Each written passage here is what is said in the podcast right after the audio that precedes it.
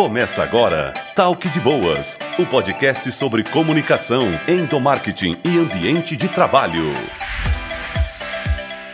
Olá, olá, ouvintes do podcast Talk de Boas um canal dedicado a trazer conteúdos relevantes, atuais e de qualidade sobre comunicação interna, endomarketing e ambiente de trabalho. Eu sou o Flávio Benetti e vou acompanhar vocês no episódio de hoje. Nós vamos falar sobre o papel da comunicação interna da Unicamp durante a pandemia. Quem está comigo por aqui para bater um papo sobre toda essa movimentação é o professor Dr. Marcelo Nobel, reitor da Universidade Estadual de Campinas. O professor Marcelo é bacharel em Física e doutor em Ciências, professor titular do Departamento de Física da Matéria Condensada da Unicamp e, além disso, ele dedica-se à divulgação científica, colaborando desde 2000 com as atividades do Laboratório de Estudos Avançados em Jornalismo e do Núcleo de Desenvolvimento da Criatividade, ambos da Unicamp também. Professor Marcelo, seja muito bem-vindo e já de antemão a gente agradece pelo seu tempo aqui com a gente. Eu que agradeço, Flávio, é um prazer estar aqui conversando com vocês. Muito bom. Bom, professor, a gente está passando aí por uma pandemia, né? E isso impactou muito as empresas, as instituições, enfim, a gente está vivendo um momento completamente novo é, em todos os aspectos. E assim que a pandemia foi decretada, a Unicamp precisou se adequar e elaborar um plano para o enfrentamento da Covid-19. Afinal, a gente está falando de um universo né, na Unicamp de praticamente 8 mil funcionários e 35 mil alunos.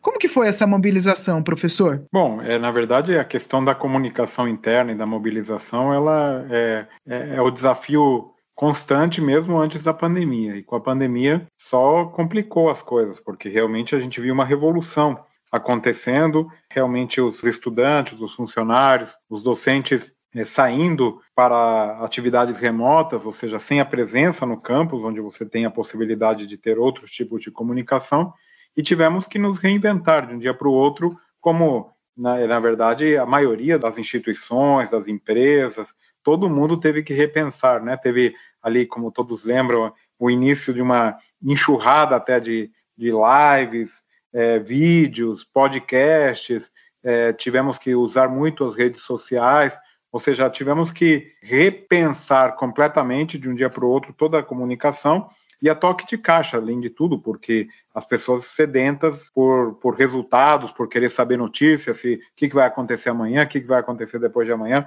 Então, realmente, uma verdadeira loucura, como tem acontecido em todos os lugares. Além disso, é importante lembrar e destacar que a gente hoje, na comunicação, luta contra as fake news, contra os boatarias, contra um é monte de coisas que aparecem de todos os lados. Então é quase que uma é uma luta inglória diária que a gente faz contra todo esse tipo de movimento. Então teve aí toda a questão interna junto com a reestruturação aí da maneira de trabalhar junto com a questão das aulas e, somado a tudo isso, ainda a nossa necessidade de se expor para o público externo, os cientistas falarem com a sociedade, colocarem aí notícias contra as fake news e as boatarias. Foi realmente muito, muito complicado.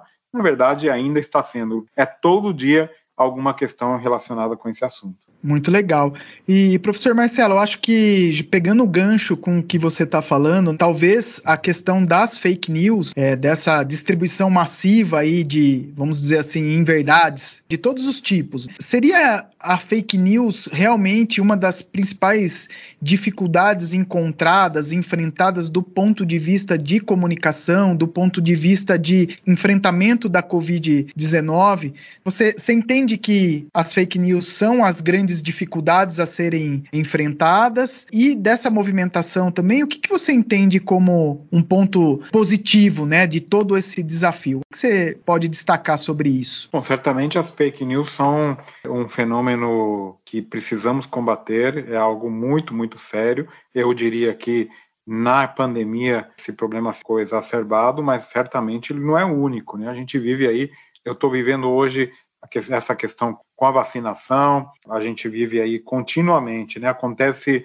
um problema absolutamente normal, natural que aconteça, por exemplo, eu vou dar um exemplo concreto, né? Acabou a força na nossa moradia estudantil por um problema da tempestade, os cabos que quebraram, Sim. etc. E imediatamente já tem gente dizendo que não houve manutenção, que a, reitoria é completamente inerte nesse sentido, ou seja, a gente despende uma energia, um tempo para desmentir, para tentar é, mostrar um outro lado, uma outra visão, e certamente nunca consegue o alcance que, e a viralização que as fake news e as notícias, às vezes maldosas, até alcançam. Então, eu acho que a gente tem um trabalho importante do ponto de vista de comunicação, de se adiantar a esse problema, hum. de tentar realmente não sempre ficar na defensiva e estar respondendo, porque ela é realmente é como, como se diz, né, como enxugar gelo, né? Não, Sim. Depois que acontece é praticamente impossível.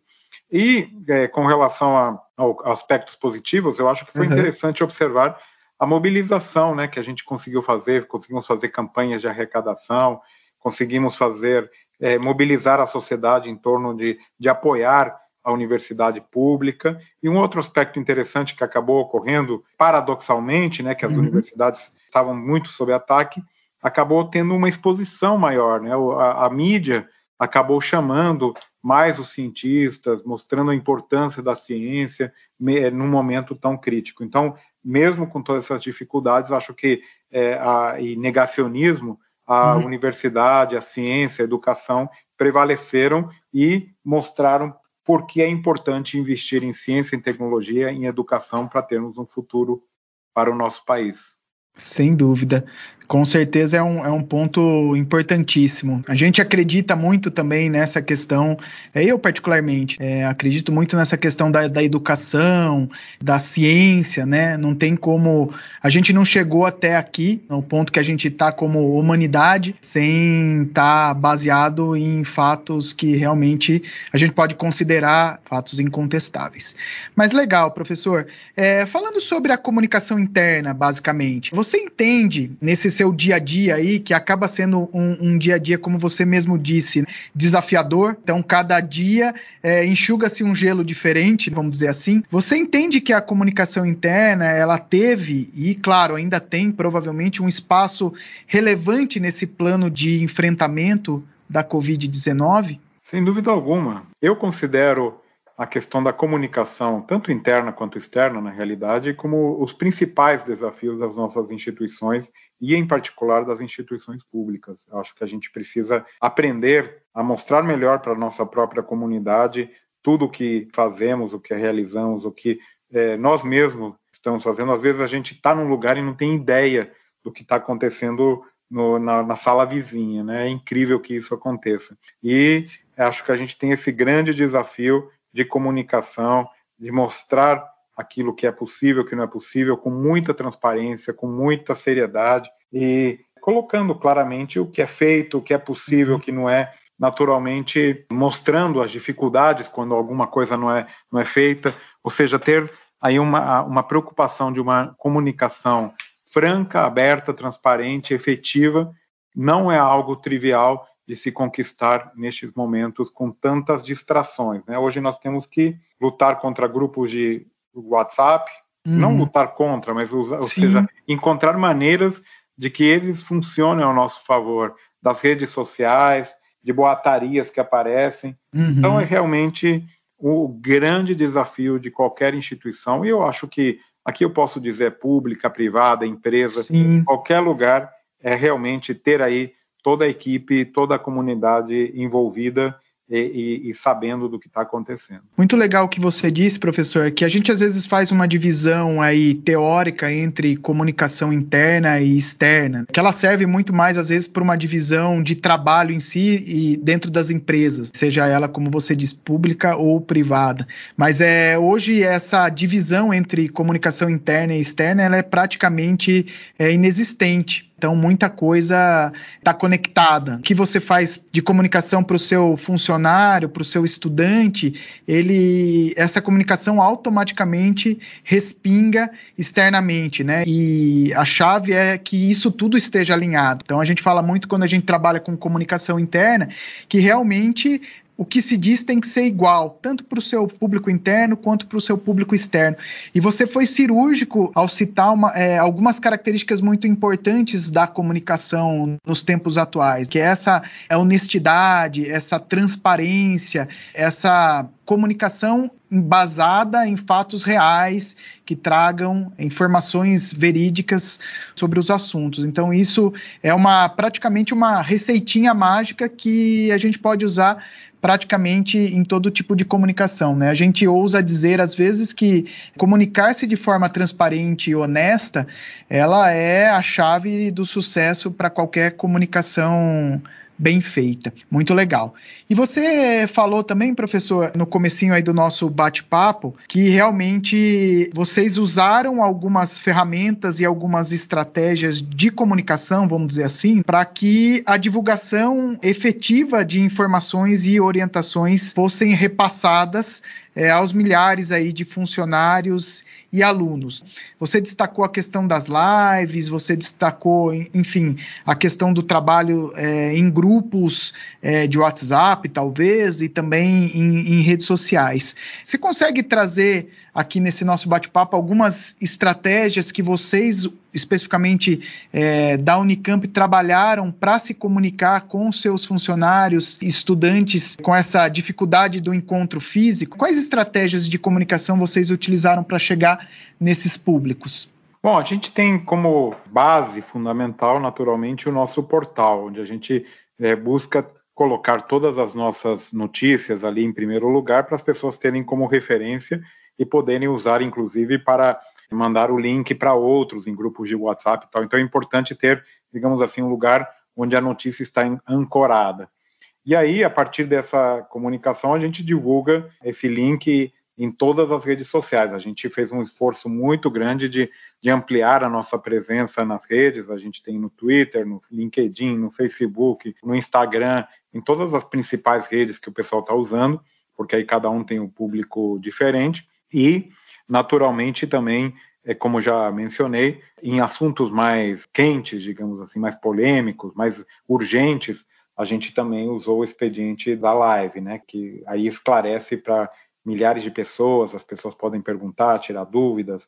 Então, a gente usou bastante as lives durante esse período. Então, foi uma, uma estratégia, digamos assim, atirando para todos os lados no que é possível é, na comunicação. Acho que a gente ainda tem é, esse desafio é, na comunicação efetivamente de, de se adiantar. Né? Eu acho que não temos fôlego suficiente, ou seja, gente, pessoas que trabalhem no sentido de buscar adiantar a notícia, em vez de uhum. ficar, às vezes, é, respondendo, né? muitas vezes a imprensa, muitas vezes a críticas, muitas vezes uhum. a notícias falsas, ficar sempre na defensiva, digamos assim, respondendo. Então, acho que falta essa, esse fôlego, principalmente, para poder pautar mesmo, né? Criar a pauta em vez de ficar respondendo as pautas que outros fazem. Então, ah, esse é o grande desafio é, que uma instituição como a nossa tem, que, mas que eu acredito que seja similar a qualquer instituição hoje em dia, em qualquer lugar do mundo. E legal isso, né, professor? Porque realmente, pelo que você é, falou, vocês acabaram criando novos canais, criando novos fluxos de conversa onde antes vocês não estavam presentes. Então, e isso inevitavelmente gera um volume de trabalho maior, né? A partir de quando você abre um canal novo, você tem que ter ali alguém para estabelecer uma conversa, para responder um comentário. E acho que isso acaba acontecendo tanto nesses canais mais sociais, com características sociais, como Twitter, LinkedIn, Facebook e tudo mais, e também os canais, os portais internos, né? Porque realmente, quando você abre uma porta, provavelmente alguém vai entrar por ela e vai te perguntar alguma coisa e vai trazer alguma, algum tema para discussão. Muito legal isso. E, é, assim, e sem dúvida, claro, tem o, o, o detalhe que eu acho que é importante, que também houve uma mobilização e movimentação por parte os próprios funcionários e professores. Muita Legal. gente começou aí seu podcast, seu blog, seu, seu canal do YouTube. Eu mesmo percebi essa necessidade de criar um canal no YouTube, um podcast. Individualmente eu fiz isso. Então teve muito esse movimento né, de iniciativas individuais com relação Sim, a isso. Legal. E por um lado é muito bom porque amplia a comunicação, mas por outro lado também dificulta é, na questão da homogeneidade de informação, de algo que seja realmente é, é impossível de verificar tudo o que sai. Então, Sim. realmente é importante, mas ao mesmo tempo, do ponto de vista da política de comunicação uhum. e, da, e da validação desses conteúdos, traz uma certa dificuldade. Legal. E professor, só por curiosidade, nesse seu canal do YouTube, você compartilha que tipo de informações com o seu público? Olha, meu canal chama Espaço Recíproco e ele, a ideia dele foi trazer gente, trajetórias de vida, trajetórias de pessoas que foram de alguma maneira impactados pela educação, pela, pela universidade e principalmente a questão de educação superior. Então, uhum. eu busco aí discutir assuntos da atualidade, é, discutir questões contemporâneas, mostrando a trajetória de vida dos convidados e, ao mesmo tempo, a importância que teve a educação na vida deles. Que legal. Então, o nome do canal é? Espaço Recíproco. Olá, gente. Quem tiver interesse, é só entrar lá no Google, ou melhor, no YouTube, acho que no Google também, é. e procurar pelo canal. Tem podcast também, então ele está nos dois formatos, tanto Olha no YouTube só. quanto no podcast. Muito bom compartilhar isso com o pessoal. E professor, falando um pouquinho sobre o dia a dia de vocês, a gente sabe que o Hospital das Clínicas ele tem um papel importantíssimo, vamos dizer assim, no enfrentamento da pandemia. É uma referência. Como que tem sido essa experiência na linha de frente lá no Hospital das Clínicas? Olha, com muita, muita dificuldade, né? A gente tem aí realmente não só o Hospital das Clínicas, nós temos o Hospital da Mulher, o Gastrocentro, o Hemocentro, é, nós temos a área de saúde da comunidade, nós, então temos um complexo de cinco hospitais, administramos também sete AMES, Hospital de Piracicaba, Hospital de Sumaré, ou seja, o nosso sistema é, de saúde é imenso e na pandemia precisou se reinventar, né? Precisamos ter aí todo o sistema é, que dá suporte né? As pessoas esquecem, mas a gente precisa alimentar as pessoas, a gente precisa fazer compras. Então, todo o setor de compras, o setor de alimentação, o setor de limpeza, o setor de vigilância teve que se manter funcionando, é, além de toda a área de saúde, com muita gente que foi afastada por comorbidades, por idade, com muita gente que ficou doente, porque lida diretamente aí com o pessoal que estava com, com Covid. Então, uhum. foi um desafio imenso conseguir manter essa área de saúde funcionando de uma maneira adequada. Além disso, é, é importante lembrar que os preços dispararam, né? A gente tem um orçamento que é limitado,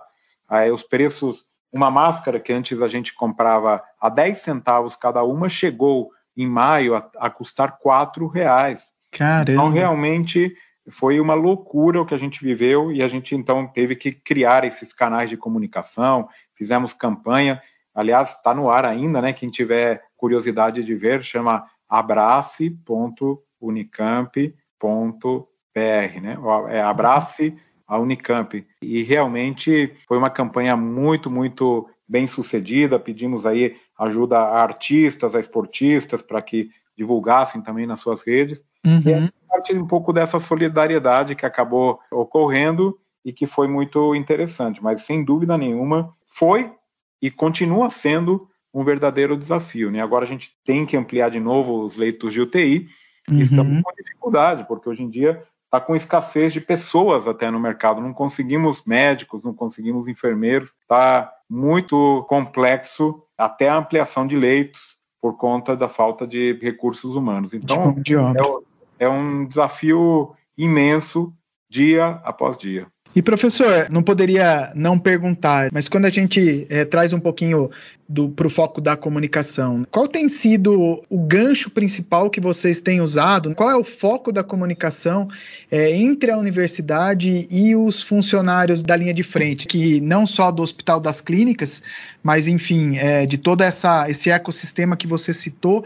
Qual tem sido o tipo de abordagem? É uma abordagem, sem dúvida nenhuma, um foco é, em levar a informação para essa rede de funcionários e tudo mais. Fora isso, vocês têm trabalhado algum outro tipo de foco de comunicação? Digo, por exemplo, é, focado no engajamento, é, focado na autoestima, focado na questão do, do cuidado. Essa comunicação, ela tem sido também nessa linha ou ela tem sido mais focada nessa questão da informação em si? Como que tem sido essa, Não, essa a informação tratativa? A gente cuida naturalmente, mas aí, vem, é, aí é do próprio pessoal do hospital. Veja, como é um lugar bastante gigantesco, né? Só no Hospital das Clínicas nós temos praticamente 6 mil pessoas, 6 mil funcionários. Então ali tem toda uma estrutura e eles estão fazendo todo esse programa de reestruturação de comunicação interna, de realmente de um acolhimento melhor e maior. Mas certamente é, a gente está vivendo num momento muito, muito difícil, né? Todas as pessoas que estão na linha de frente estão sob alta tensão, muito cansados, com muitas preocupações e, naturalmente, neste momento, a implantação de qualquer programa desse tipo ela é bastante complexo. A gente não tem condições, uhum. é, até pela, pelos nossos é, por legislação de, uhum. de dar bônus ou, da, ou, dar recursos extras, né, pagar a mais.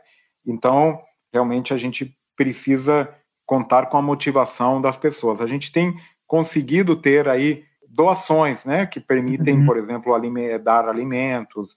Tivemos até curiosamente aqui uma, uma doação ano passado do pessoal da Ulambra, que doou milhares de flores, plantas. Legal. Esse tipo de coisas ajudam, mas naturalmente não é suficiente. Sim. A gente está vivendo um momento muito difícil e somente agora, espero eu, que com a vacinação dará mais um pouco de tranquilidade a todo esse pessoal que realmente está batalhando e lutando todo dia contra essa doença terrível. Não, legal. E professor, a gente sabe, a gente já começou um retorno gradual, tivemos que, é, no âmbito geral da economia, né, não só especificamente na Unicamp ou nas instituições de ensino em si, a gente realmente iniciou uma movimentação de um retorno gradual, como se imaginava, a gente teria um respiro, mas que a gente percebeu que com a virada do ano é, se tornou algo ainda um pouco distante, esse retorno gradual, presencial. E do seu ponto de vista, quando chegar esse momento de retorno das atividades presenciais, como que você acha que a comunicação ela vai conseguir contribuir, e aí eu estou falando do âmbito interno quanto externo, ela vai conseguir, a comunicação, contribuir para disseminar informações, é, engajar as pessoas para os cumprimentos dos protocolos de segurança e todos os cuidados aí que, é, mesmo com a vacinação, a gente sabe que serão necessários ainda nesse curto prazo aí que a gente tem dos próximos meses. Olha, aqui a gente fez todo um programa, na verdade a gente começou um programa de retomada, que infelizmente tivemos que retroceder novamente, mas dentro desse programa a gente tinha três componentes principais. A primeira era a testagem de todos, uhum. a segunda era videoaulas, todo mundo era obrigado a fazer algumas horas aí de videoaulas que a gente preparou especialmente para os protocolos de segurança, de limpeza, de evitar aglomerações. Então, todo mundo é obrigado a fazer essas videoaulas e em terceiro lugar, criamos um aplicativo onde a pessoa, antes de trabalhar, precisa responder o aplicativo para dizer se está com algum sintoma. Tem, são sete perguntinhas de sim ou não. Uhum. É muito simples e com isso a gente pode de uma maneira ou de outra ter um controle maior. Então, e, nós, e dentro da comunicação nós estamos fazendo aí, participando de tudo que é campanha de contra fake news, pela vacinação, pela manutenção aí das normas aí, sociais. Então a gente tem trabalhado em várias frentes, é, colaborado até com outras campanhas que vêm de fora. Então, temos feito de tudo aí para participar ativamente nessa questão, tanto para o público interno quanto para o público de fora da universidade. Legal. Bom, professor Marcelo, nosso tempo passou voando. Vamos dizer que a gente tem um episódio já. De novo, eu gostaria de agradecer. Nosso muito obrigado por dividir um pouquinho aí da sua experiência com a gente. É, a gente sabe que a sua gestão termina nos próximos meses. Com certeza foi uma, uma gestão marcada por muitos desafios e aprendizados. Normalmente já existiriam é, em uhum. qualquer outra gestão, mas vamos dizer que essa gestão ela foi realmente premiada com uma pandemia, né? Algo que a gente até brinca às vezes, né? Nunca em nenhuma empresa ou instituição de ensino, provavelmente em uma reunião em meados de 2019, um planejamento, vamos dizer assim, do que seria feito em 2020, em nenhuma empresa, instituição pública ou privada, alguém falou assim: poxa, a gente precisa se programar porque talvez a gente tenha uma pandemia. Então, sem dúvida, foi um, um, uma gestão que teve aprendizados e teve desafios. Sendo assim, a gente deixa aberto aqui esse espaço, caso você queira deixar uma mensagem para todos nós e, claro, para os funcionários e alunos da Unicamp, o espaço está aberto para você deixar uma mensagem para todo mundo aí. Bom, minha mensagem é sempre de que a gente está vivendo um momento muito difícil, muito nebuloso, mas que é, com toda a esperança esse momento vai passar, voltaremos à normalidade.